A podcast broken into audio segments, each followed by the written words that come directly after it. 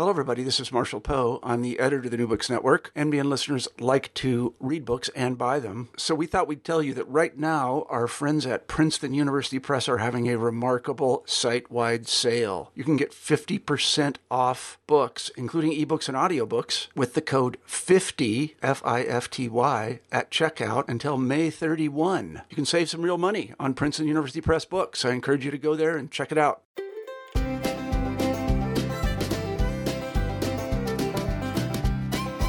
Hello, and welcome to New Books in the American West, part of the New Books Network. I'm your host, Stephen Hausmann. Today, our guest is Gregory Crouch. Gregory is a critic and writer whose work has appeared in the Washington Post, in National Geographic, and on NPR, among many other outlets. He is previously the author of China's Wings and the mountaineering memoir Enduring Patagonia, as well as the book we'll be talking about today, The Bonanza King John Mackay and the Battle Over the Greatest Riches in the American West, which came out with Scribner earlier this year. Gregory, welcome back to the New Books Network. Thank you very much, Stephen. It's a pleasure to be here. Why don't we start by hearing a bit about you? Why don't you just tell us a bit about your background and how you became a writer and a writer of history specifically? Well, that story essentially starts in childhood. I, have always loved books and I've always loved history. Um, and, you know, I went to West Point uh, largely because there's no American university with a closer tie to American history than that. Uh, served my time as an army officer, uh, but had fallen in love with climbing in that process. I, I was a the cadet in charge of the Cadet Mountaineering Club back in the day, and I left the army to become a climbing bum, uh, which I'm probably the only West Pointer ever to do that. Hmm. And that's, uh, I was spectacularly successful as a climbing bum, having a stupendous amount of fun. And that started me off writing. I started writing for the climbing magazines and often with a bent towards history. You know, I've always been fascinated by the past. And um, that grew quickly. Uh, both writing about stories of my own and stories of other people. Um, and I got totally fascinated with climbing in Patagonia in South America. And those I would go every year in the 90s, sometimes twice in a year, climbing down there. And that grew into the book Enduring Patagonia. And after that, th- that, that forced writing that book sat me down for about a year and forced me to think about my climbing career. And I thought that I really couldn't take it much further um, and so I started writing mostly about other people's experiences with the vision towards, you know, becoming a general interest narrative nonfiction historical writer. And that road led to China's Wings. And then that was a great and entertaining project. Um, loved it. Um, but the downside of that project was that every time I wanted to visit a location, it was on the other side of the Pacific. And I could only really afford to go once to look at the places on my research trip. And it would have been really nice to go several other times. So when that was finished and I was looking for a new story, I said to myself, there's got to be something closer to home that's pretty cool to write about. And so I live in the Bay Area and I started researching early San Francisco history in the hopes of um, finding a story to write about. I kept running across connections in the early history of the city to the Comstock lode. I remember my mother taking me up there when I was a little boy on a you know a little trip, and uh, that was a great memory. And that's such an interesting little old west town living on the nostalgia of its boom times. And so the more I started looking into that story, the more I thought that there was an opportunity to add to what had been written about that. Uh, and, th- and that led directly to the Bonanza King, to John Mackay. When I needed a character to carry the story, you know, he was the seminal figure in the history of the Comstock lode. So that search leads straight to him. And just as a quick aside, um, I'm curious: have you done any climbing in the Great Basin uh, region, or in the region where the book takes place, in particular, around Virginia City and Lake Tahoe?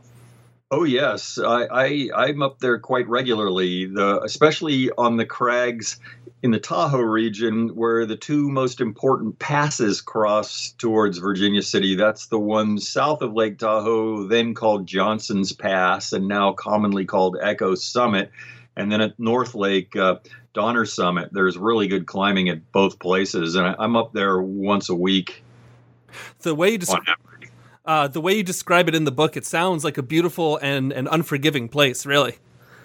Yeah, um, beautiful. I mean, in, in neither of those places is particularly hardcore as a climbing destination. You know, they're they're all really roadside and but super fun, and the climbing's fabulous. And the fact that when I'm climbing at Lover's Leap, just above Strawberry Station, the fact that the old Pony Express road literally goes right along the base of the crag is just fascinating to me. Yeah, that's great why don't we get into the book and get into John Mackay's story a bit? Can you tell us um, about his his? I think it's fair to describe it as somewhat inauspicious early life and some of his beginnings.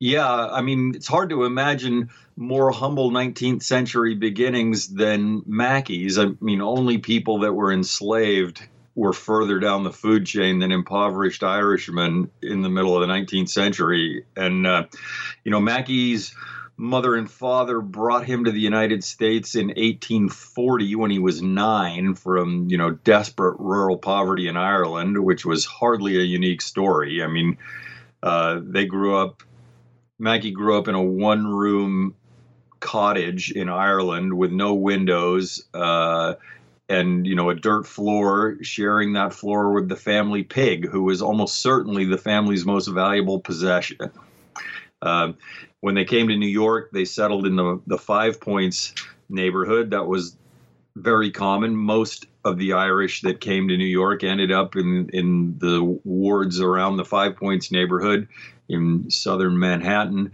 Uh, was the most notorious slum in the world in the 1840s. Um, and Mackay you know, was doing well. Must have the family must have been doing well because Mackay went to school for two years, the first two years that he was in this country, and only about half of the school age Irish children in New York attended any school at all at that time.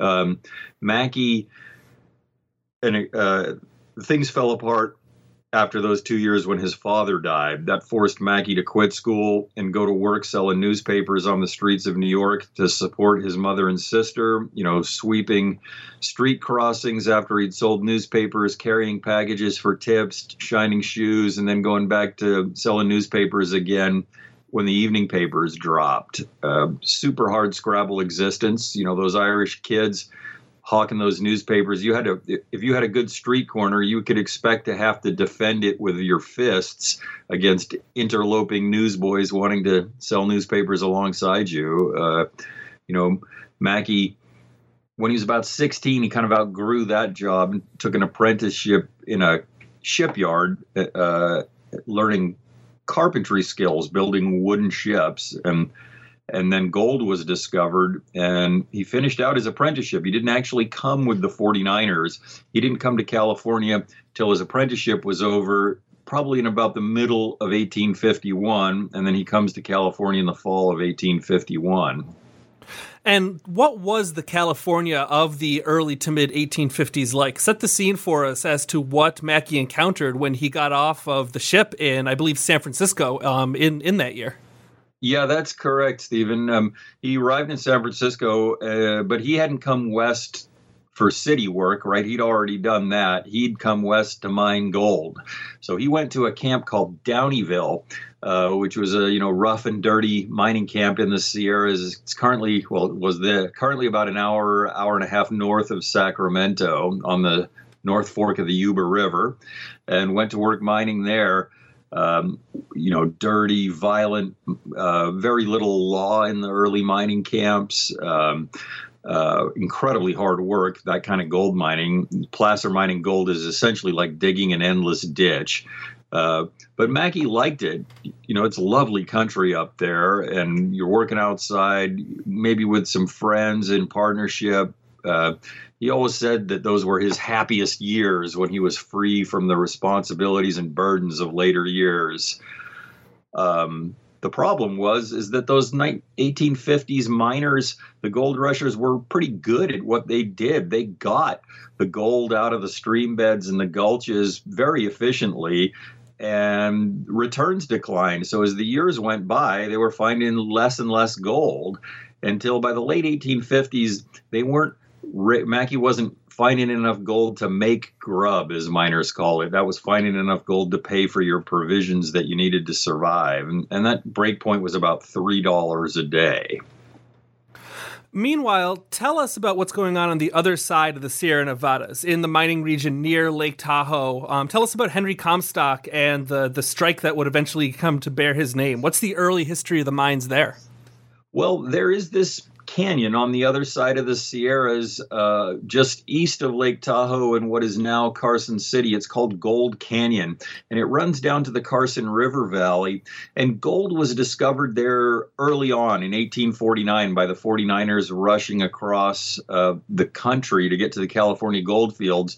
Uh, but it's pretty barren country over there, very barren country over there. So very few people stayed early in the 1850s to work this one canyon that had profitable quantities of gold in it.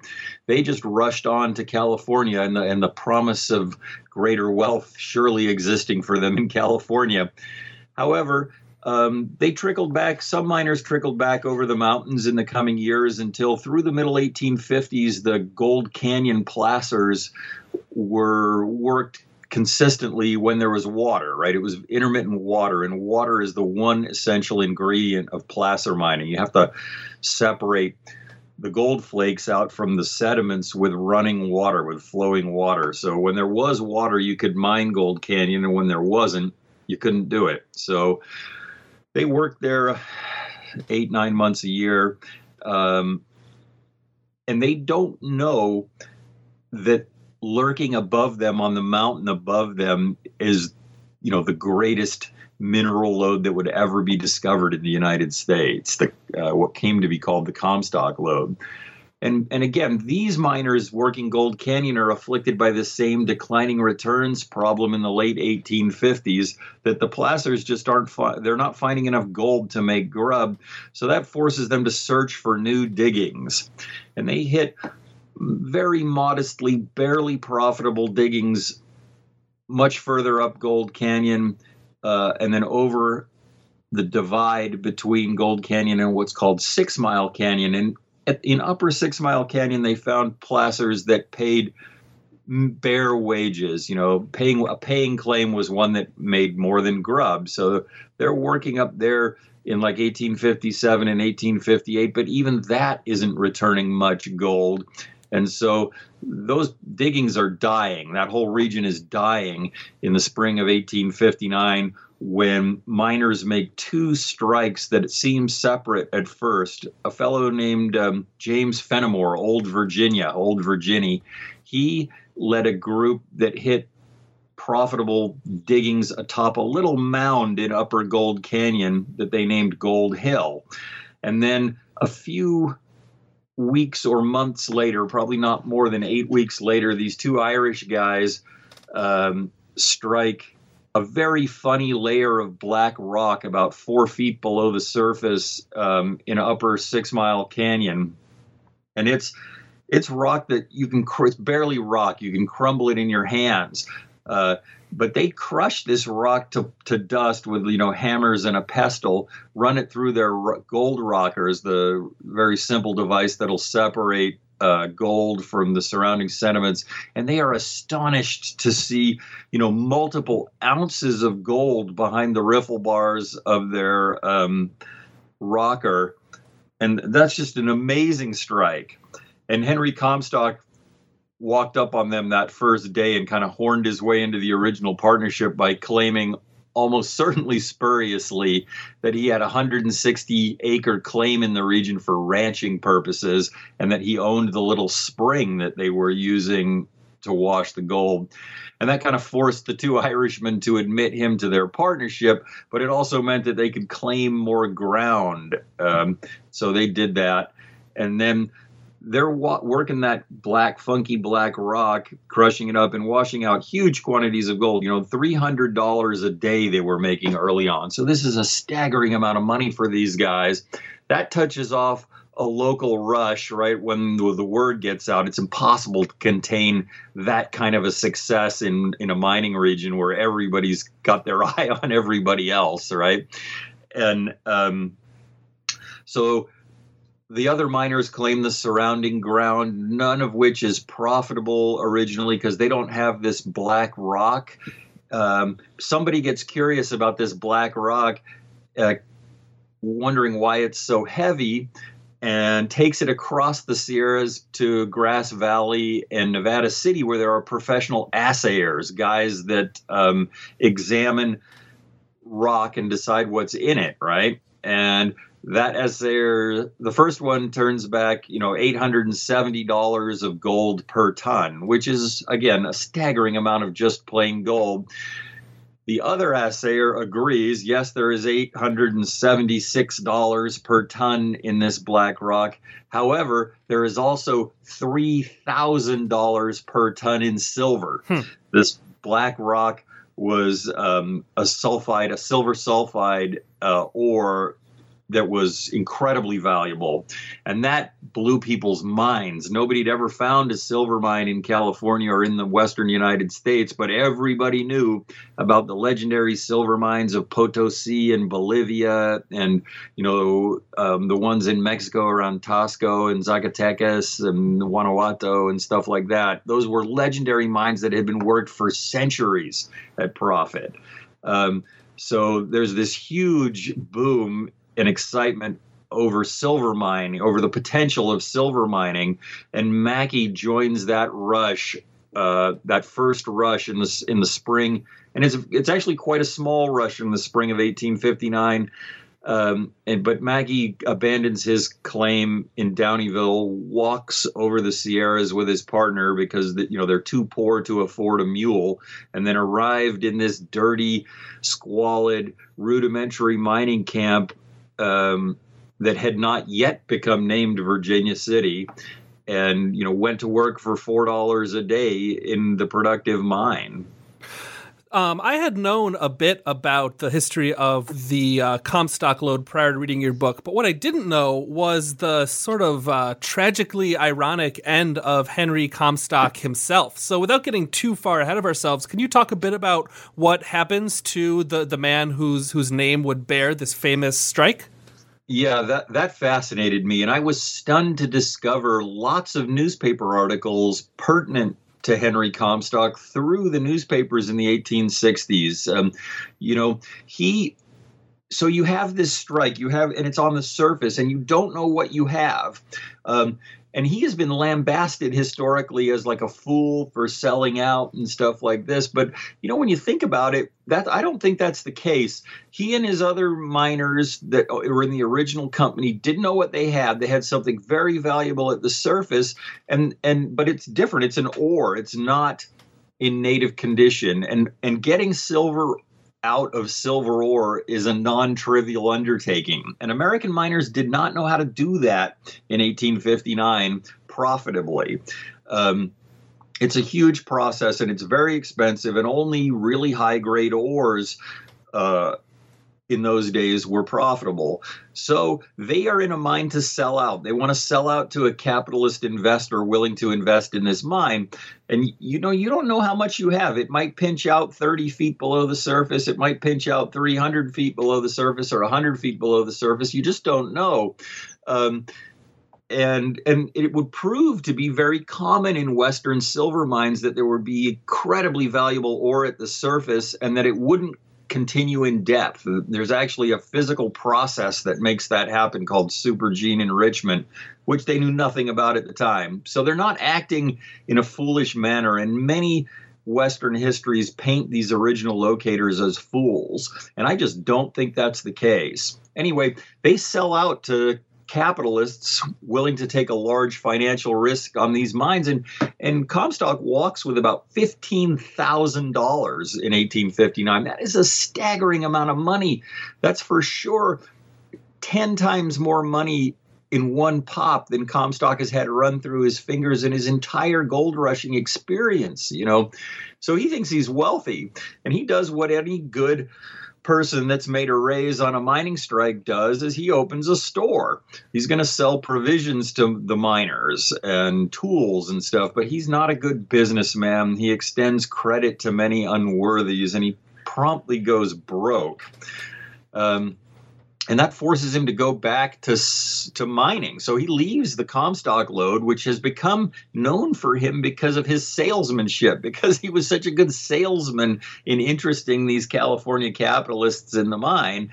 Uh, he did not, of course, know that it was the apex of the most valuable ore bodies that would and the most valuable lode that would ever be found in the United States, and that this this deal would make a fool of him.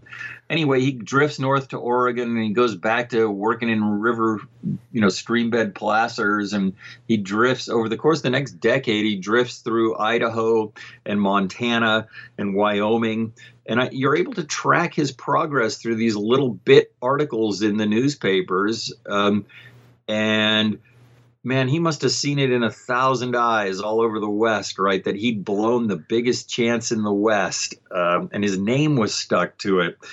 And after 10 years of this fruitless labor always hoping to find something similar to what he'd found on the Comstock lode and never doing it.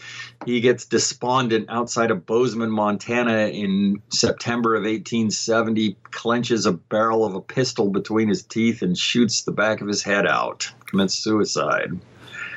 It's and a- by that time, oh. well, by that time, John Mackay, who had walked onto the Comstock lode penniless when um, when Comstock had you know $15,000 Mackay had had several successful mining ventures by that point and he was a rich and successful mine owner. Uh, so it's there he's like Comstock is like the foil to Mackay's rise and I just thought it was a fascinating story And he's buried outside in the Sunset Hills Cemetery outside of Bozeman Montana about 30 feet or 30 yards from Nelson Story who's the guy that led the first cattle drive to Montana, whose life from Texas, and his life inspired Lonesome Dove. So you've got these two seminal figures in the history of the West, both within like 30 yards of each other in the Sunset Hills Cemetery in Bozeman, which is fascinating to me. Right, and as you were saying, looking at Comstock's story next to that of Mackay's, it really it really goes to underscore the the almost coin flip nature to a certain extent of mining in the mid 19th century in the western United States. Yes, every miner knew that that that mining was like God's lottery scheme, hmm. right? Yeah. And that was both the upside and the downside. You know, you could work a claim an entire season, wash and dig thousands, hundreds, thousands of buckets of dirt, and finish poorer than when you started because you weren't finding enough gold to make grub. And the guy in the adjacent claim could work for a couple hours, hack into a glory hole, and carry off more gold in a morning than you could make in a lifetime of toil in the eastern states. And that, that story was common in the mining West. So, this book is about John Mackay, but it's also about a particular place in a particular historical context. And the book does a really fantastic job of painting a picture of what Virginia City and the surrounding towns and mining camps were like and how they changed over the course of the 1860s. Can you paint that picture for us a bit? Tell us what the town was like over the course of 1860 to 1865 66?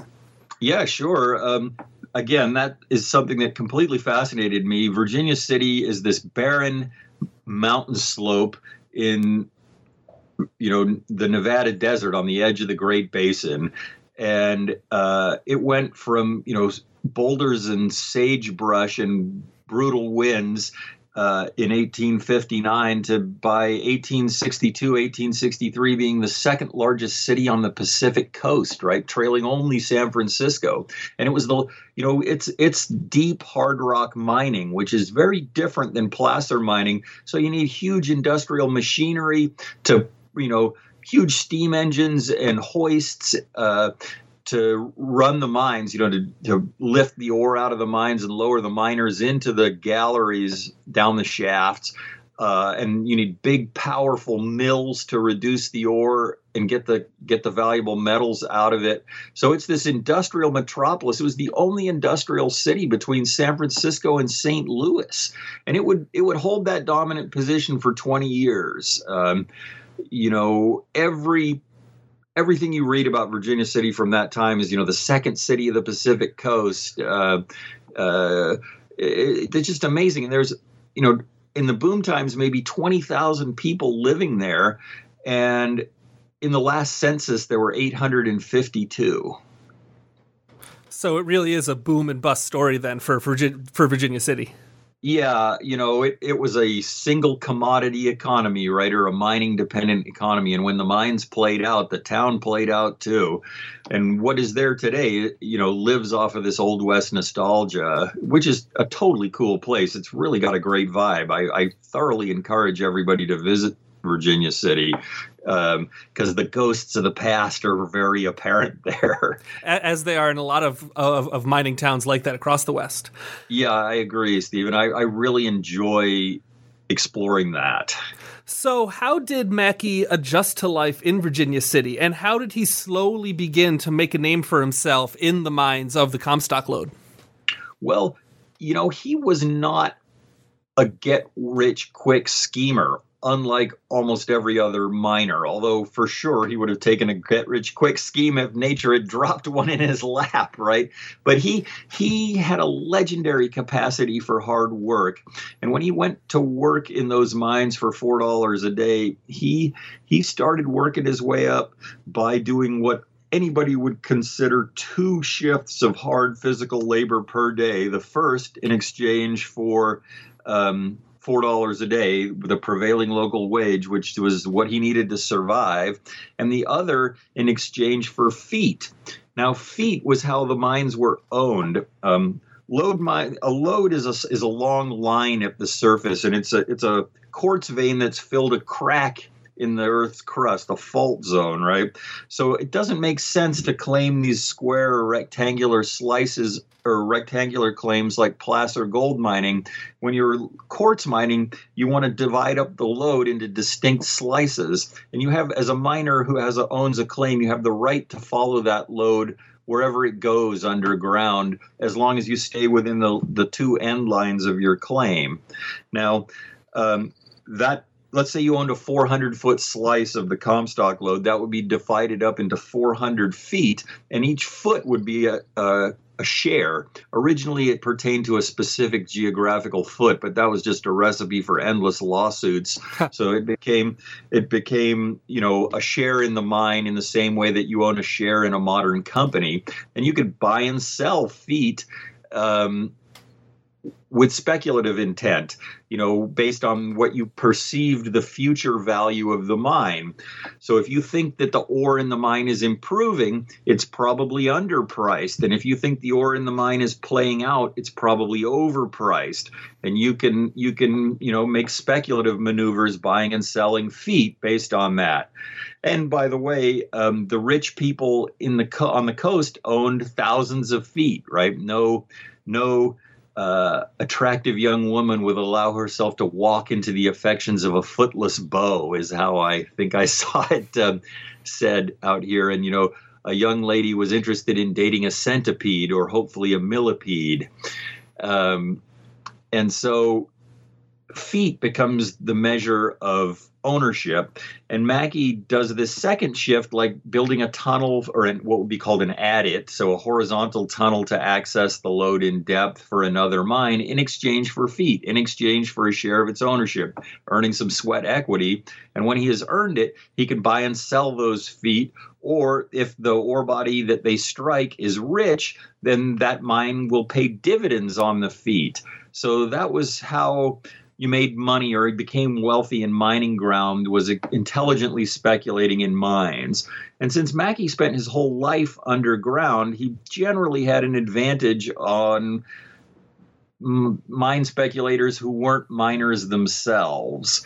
And he did he speculated pretty intelligently in the first Comstock boom in the early 1860s. And by the end of the Civil War in 1865, he had accumulated um, enough ground or enough feet that he he he consolidated them all his ownership into a, a mine called the Kentuck, a, a tiny little slice of the Comstock lode. It was only 94 feet wide, but it had ore in it from stake to stake, right? And, it, and Mackay and his partner pulled 1.6 million dollars worth of gold out of this tiny slice of the Comstock lode in 1866 and 1867, and their share of the profits ran to six hundred thousand dollars each.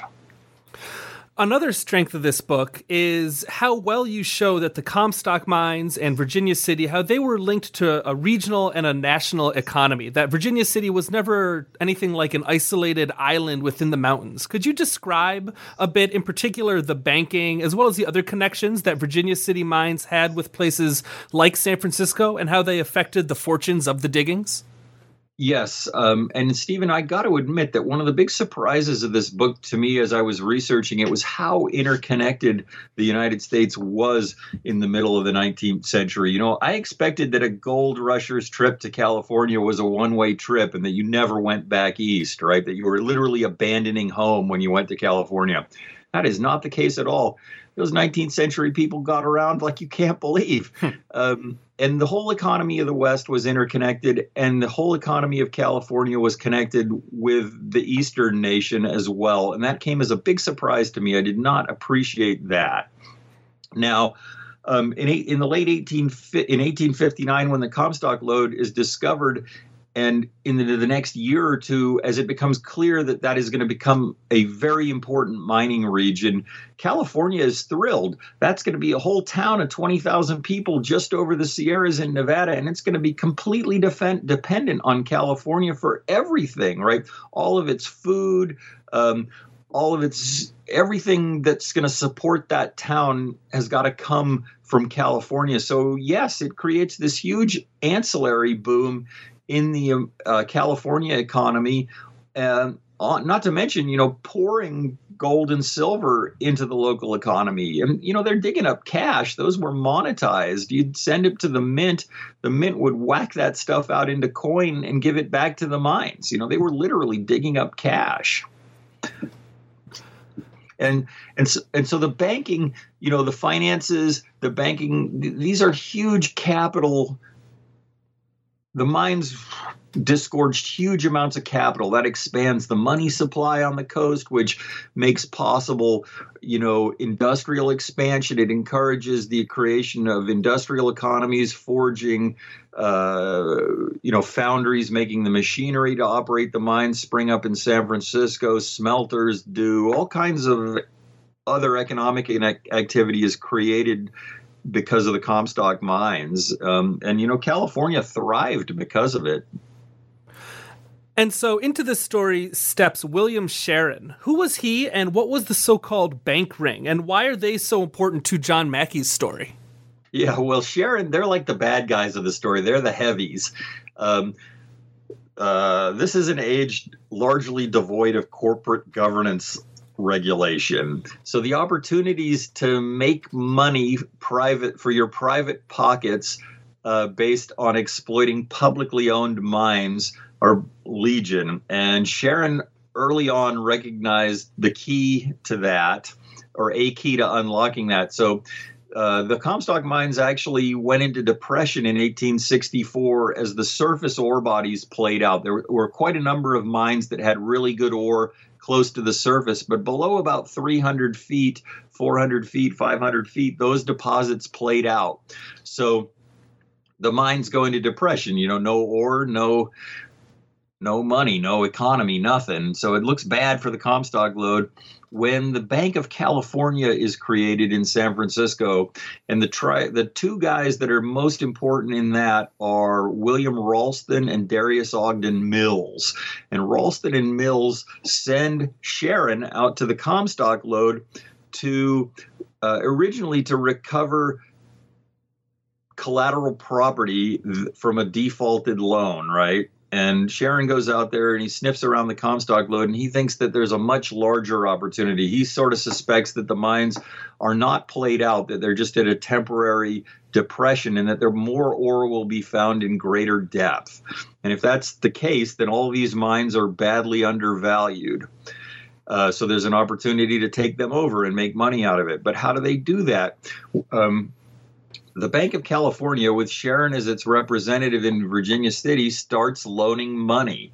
And they would loan money on mining property collateral, even mine stock collateral, which made miners really happy. Lots of banks wouldn't do that.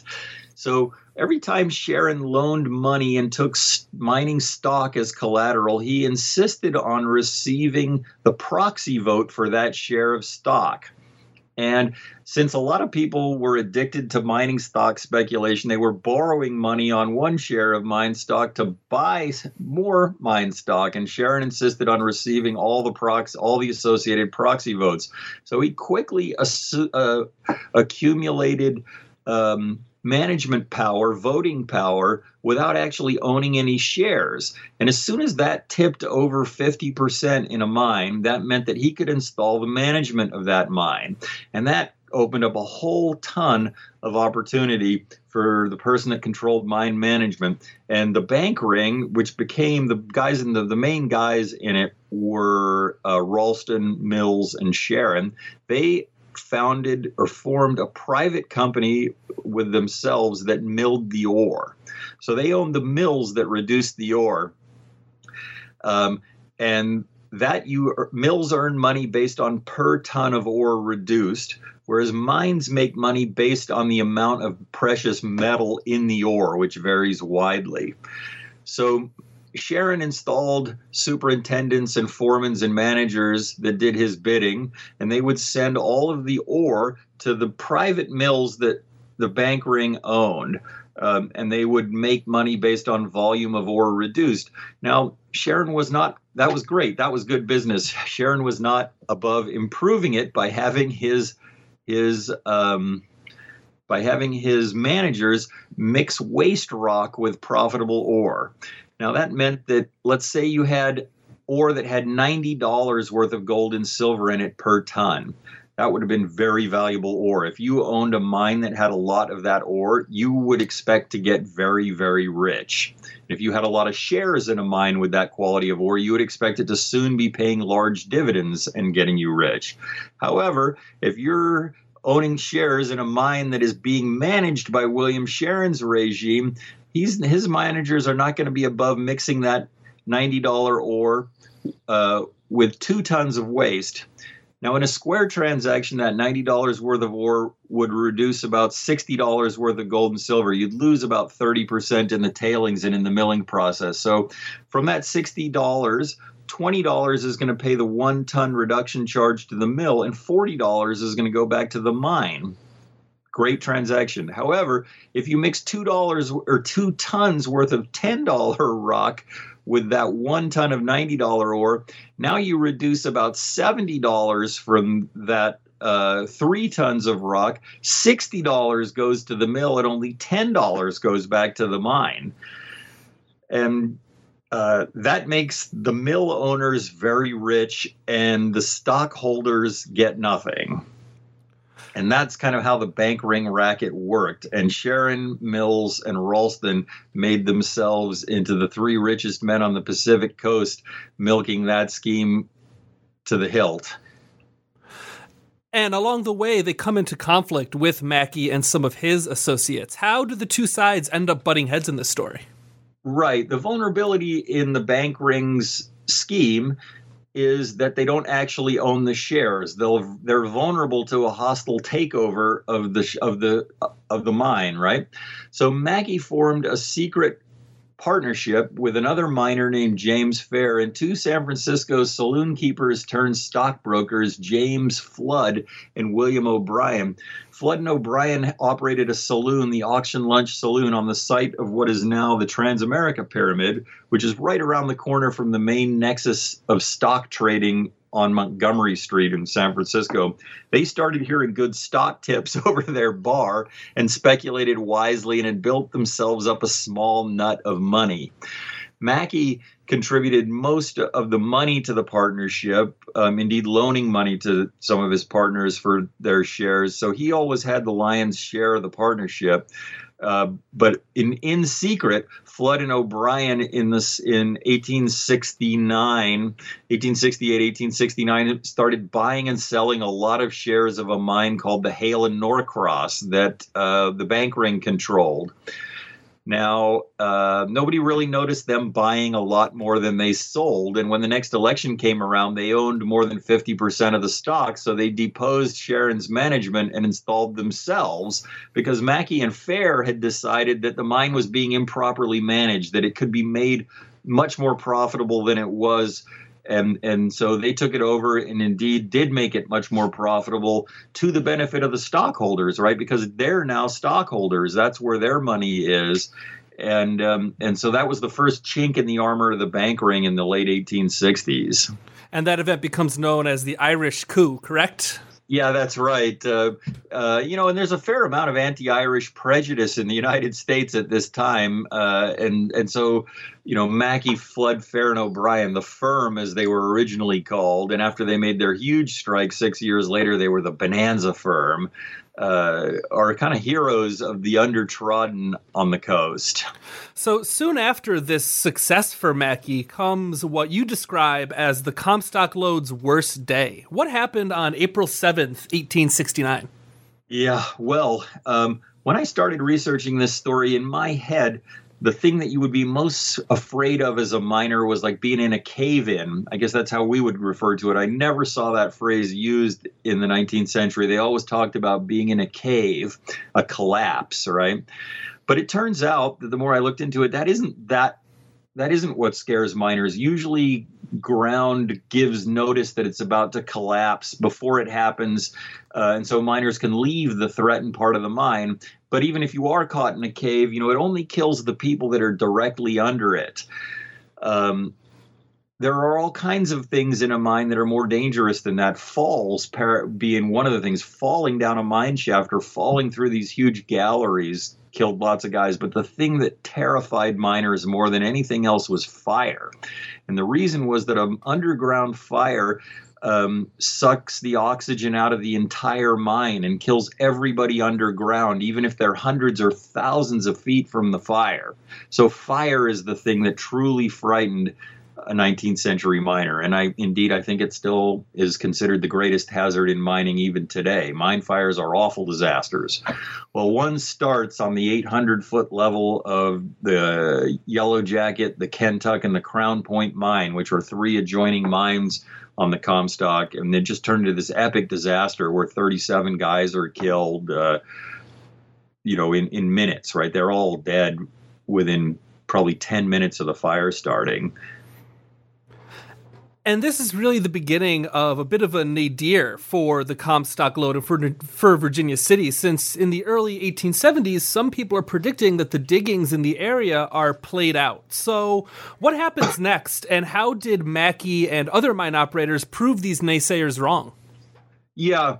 Um, well, the, now we're at about a thousand, or let's say that we're at about the the 800 to 900 foot level, and miners had high expectations for when they opened the thousand foot levels of these mines in late 1869, and they there wasn't anything there. The the ore bodies had kind of played out or had played out, so the Comstock sank into a big depression about the only profitable mine at that time was Mackay's Hale and Norcross. So they're doing well, but it wasn't a it, it was a it was a rich strike. Nobody would have turned their nose up at it, but it wasn't a world changing strike by any means. And then um, an ore body gets struck in a different part of the Crown Point mine on the 1100 foot level, and that spreads into the mine to the south of it called the Belcher, and that's a huge ore body, and it the, the uh, that catapults um, the bank ring back up on top. Uh, William Sharon owned the Belcher almost entirely, and he'd lost. There'd been a crack in the bank ring, and two minor players in it had actually taken over the Crown Point. Uh, John Percival Jones and Alvinza Hayward. That's the guy that Hayward in the Bay Area is named for. And John Percival Jones became a famous Nevada senator, and he's also the founder of Santa Monica, California. Hmm. Um, anyway, that catapults those guys into a stratosphere of wealth far beyond Mackay and his three Irish partners. So if they're going to compete, they need a new strike of their own. And since mining ventures of this scale are almost all double or nothing ventures, Mackay and his partners dump everything that they've raised from the Hale and Norcross into a neglected stretch of the Comstock lode right through the heart of Virginia City, two adjoining mines, one called the Consolidated Virginia Mine and the one just north of it called the California Mine. And and you know, they spend hundreds of thousands of dollars developing prospecting this mine below a thousand feet. Uh, they got to sink the shaft another 600 feet and then prospect out from there.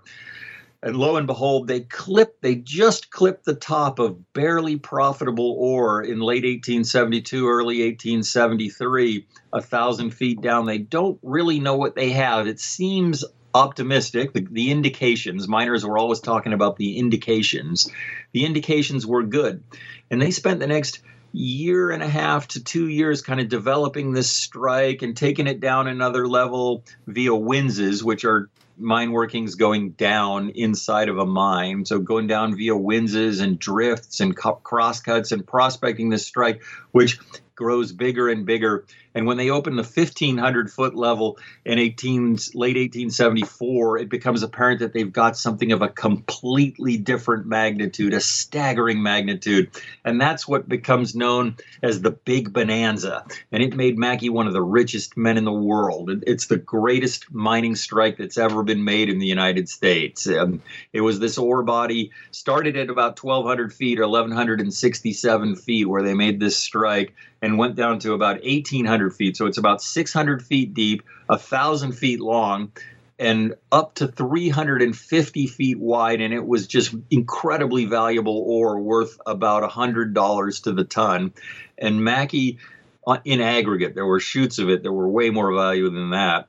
Um, Mackay and his partners pulled $110 million of gold and silver out of that mine in the next five years. So, and as a slice as a as an equal slice 42% of the coinage of the United States came out of that one stretch of Nevada between 1875 and 1880 think about that. The United States mint 42% of the money that they made came from that one little piece of Nevada. Um, and uh, as a slice of the total economy like the you know money is has an emotional impact. Sums of money have an emotional impact. And we might not be overly impressed with 110 million dollars today. But as a slice as an equal slice of total of the total national economy in 1880 110 million dollars is equal to 204 billion modern dollars right? So it's like having the market cap of apple buried in the nevada desert in cash you know just staggering amount of wealth. When we started the story you know john mackay was um, the uh, a, a, rather poor irish immigrant. He was working on the streets of new york city and he, in the, the course of the story, he's come quite a long way. What is his life like in the mid 1870s at the height of his wealth and power? What's his family life like? What is what is his story like at this point? Well, what happens uh, again? This totally fascinated me. His wife fascinated me every bit as much as he did. She's got equally humble roots, right? She was had been brought to a, a you know, also to Downieville, although there's no evidence that her and Mackay knew each other in the middle 1850s as a young girl. Um, so she's from poverty. Uh, she'd married a guy, a promising doctor, who got a, a, few days after her 16th birthday. The doctor squandered all their money in ill-fated mine speculations, got developed a powerful attraction to the territorial destructive whiskey and became addicted to one of the two useful medicines in his bag, opium, probably abusive. He dies of tetanus. Um, and she's supporting herself in the needle trade so as a seamstress on the comstock lode when she meets and marries mackay in 1867 when he is a successful mine owner but not the bonanza king How, and when they do make hit this strike the big bonanza. You know, Mackay wanted to run a rich and successful mine and be a big operator and a big wheel in business, right? He didn't really have an ambition for what to do with the money itself, right? Um, his wife, she knew exactly what to do with it. Um, and and taking this ore body out of the ground, the one I've described, was a tremendous engineering challenge. Um, extracting a void that big from more than a thousand feet underground is, is was one of the greatest mining challenges that miners had faced anywhere in the world up until that time.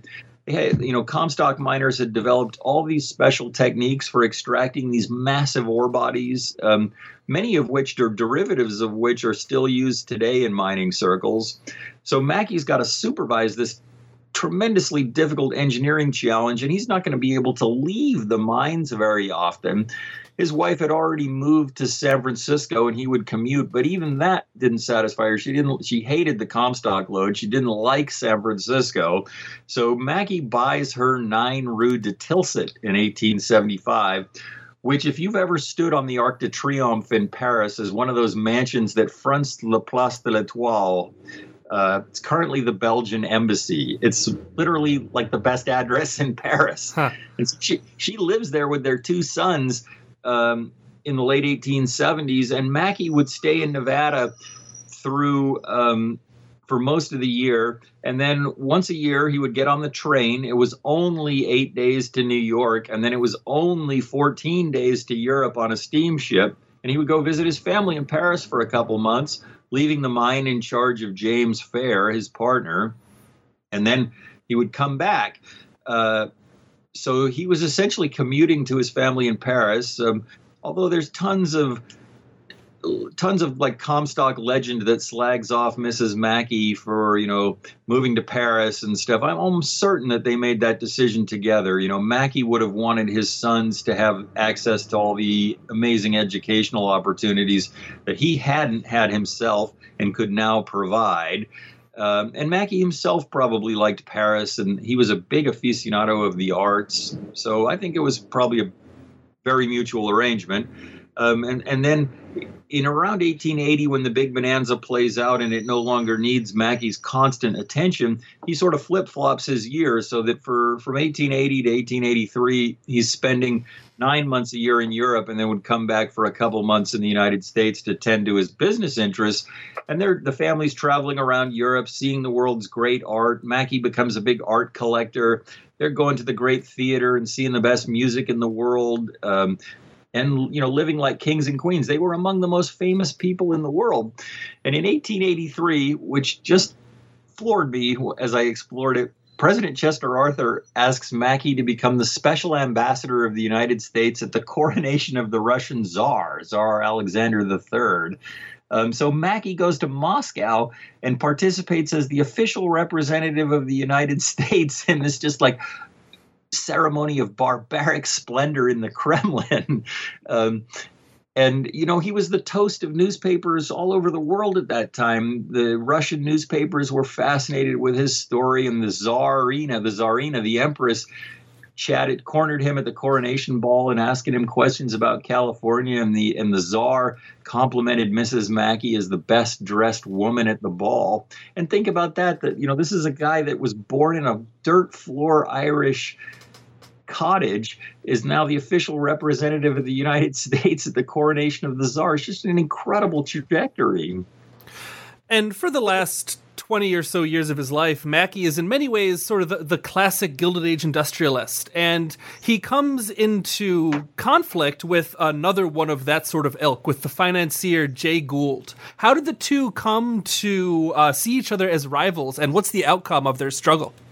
Well, Great question. So those three years where Mackay is in Europe mostly tending to his business interests by using the transatlantic telegraph cable, which as of 1881 had fallen under the control of Jay Gould, the railroad baron who had leveraged his railroad ownerships into control of telegraph companies, which often ran associated with the railroads. And uh, he gained control of the Western Union, leveraged his dominance of the Western Union into being able to form a cartel of the uh, transatlantic telegraph cables, doubled rates, and was totally gouging from the customers because he had uh, monopoly control of them. Well, Mackay has become well aware of this, and he, you know, isn't he's in his like late 40s at this time, I take that back, early 40s. He's probably 42, 43, and he's just not ready to settle into a permanent retirement. So he decides that he's going to I take that back. Early 50s. He just he um, decides that he's going to get back into business by challenging Gould's transatlantic telegraph monopoly. He's one of the few people in the world with the resources to do it. So he commissions and lays two transit rival transatlantic telegraph cables in association with James Gordon Bennett Jr., who owned the New York Herald. Um, although Mackay owned the lion's share of that partnership too. And then it sparks this huge price war between the commercial cable company, which was the company that Mackay founded, and the Gould Pool, as it was known, which was the cartel of Gould, that raged through the middle 1880s um, and culminates in Mackay's victory, right? Prices declined by a half. Um, he forced Gould to, you know, into open competition, and and it was you know one of the it was a huge public service in a lot of ways, but you know also a profitable business enterprise for Mackay, and you know it made him one of the toasts of America at the time. John Mackay dies in 1902. And I'm curious, looking back over over the story that you researched and told, what do you see as his legacy? And more broadly, what do you think his story tells us about the American West?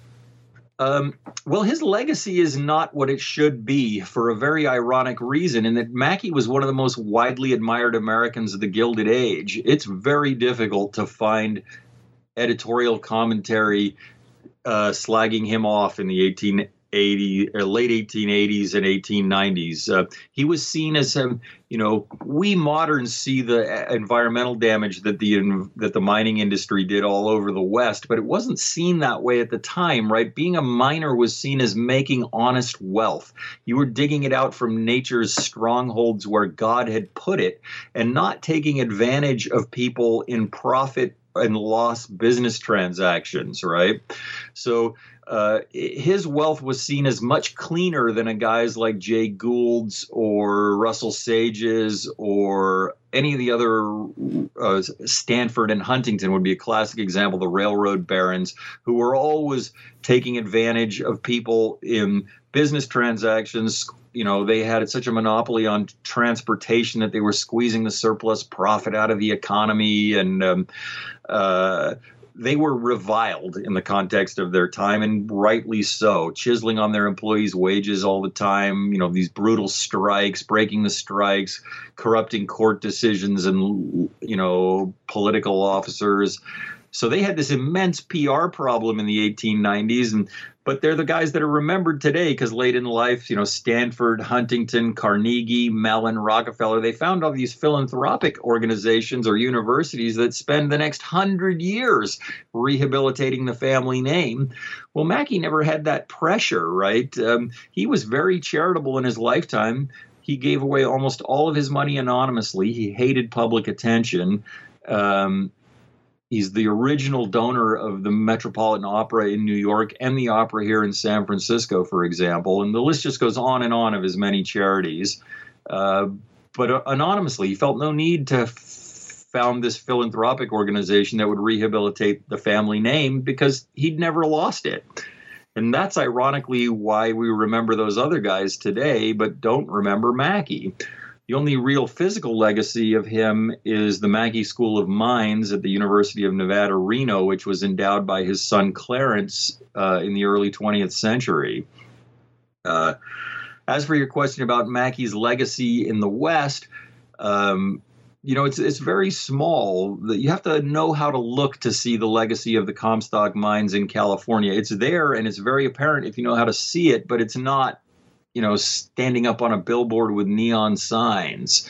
Uh, you know, anybody that's ever used a ski lift is using technology derived from Comstock mining technology. The same with the San Francisco cable cars. Um, uh, Santa Monica, California, founded by John Percival Jones. The Santa Anita Racetrack, founded by E.J. Baldwin, another Comstock millionaire, and all, lots of stuff in Southern California is named for him. Baldwin Hills, um, uh, the Santa Anita Racetrack, Baldwin Park, etc.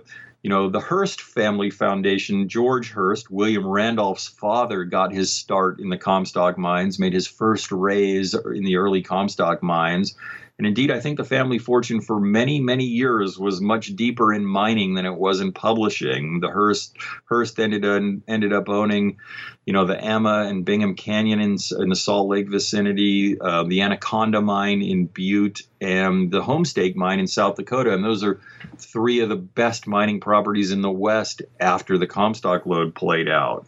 Um, you know, so there is a legacy of mining in the West, and that's obviously true in the environmental damage. You know, you'd be hard pressed to find a tree in the Tahoe Basin older than 1860 because the whole Tahoe Basin was clear cut and the timber either shoved down the Comstock mines to support the galleries. Uh, you know these immense ore bodies, or you know used as fuel to fire the boilers that drove the steam engines. Um, so it's, it's just not so apparent in the modern world Mackay's legacy. In New York, you have the Postal Telegraph Building at 253 Broadway. That's the first building in the world with a push button elevator in it. Uh, that was a huge technological improvement that nobody pays any credit to today. So much like the, the the Comstock lode itself, it sounds like the the legacy of it extends out in all sorts of directions. You just have to kind of know where to dig and look for it. Then, yeah, that's true. You know, Mac, the Mackay family mausoleum in the Greenwood Cemetery in Brooklyn is absolutely the dominant structure there, amidst several centuries of well-to-do New Yorkers. Uh, the legacy is there. It's just you just have to know how to look for it. Well, it's a fantastic story, and you tell it uh, tremendously well in the book. I really enjoyed reading it. And now that the book is out and available, do you have a new project in mind? Do you know where you're going to turn next? I don't know for sure. I, I learned I learned a lot of techniques for digital searching of the old newspaper records that have recently been digitized. I, would like to I'd like to stay in the public domain, so I'd like to find a story pre 1927, 1928. Uh, I just haven't. I and I have a lot of ideas, but I haven't really researched. I haven't delved in enough to know a whether the sources are good enough. There's three big things you got to decide. First is you want to be careful not to be writing what is essentially a long magazine article instead of a book, and you can spend months figuring that out. Um, you know, um, how good are the sources that I can find? And what about the competing books? Has anybody written a book about this topic that's, uh, you know, that you can't compete with, right? Um, uh, I'm sure there's other fascinating stories about the Comanche Nation other than the one that was told uh, by Sam Gwynne in Empire of the Summer Moon, but you'd have a hell of a hard time competing with a book that good. So you want to make sure that nothing of that caliber has been written before about your topic. And I just haven't looked into it enough to know. Well, when you decide and you end up writing, we'll have you back on the podcast. That'll be my pleasure. Gregory Crouch is a writer and a book critic and is the author of The Bonanza King, John Mackay, and the Battle Over the Greatest Riches in the American West. Gregory, thanks again for coming on the show today. My pleasure. Thank you very much.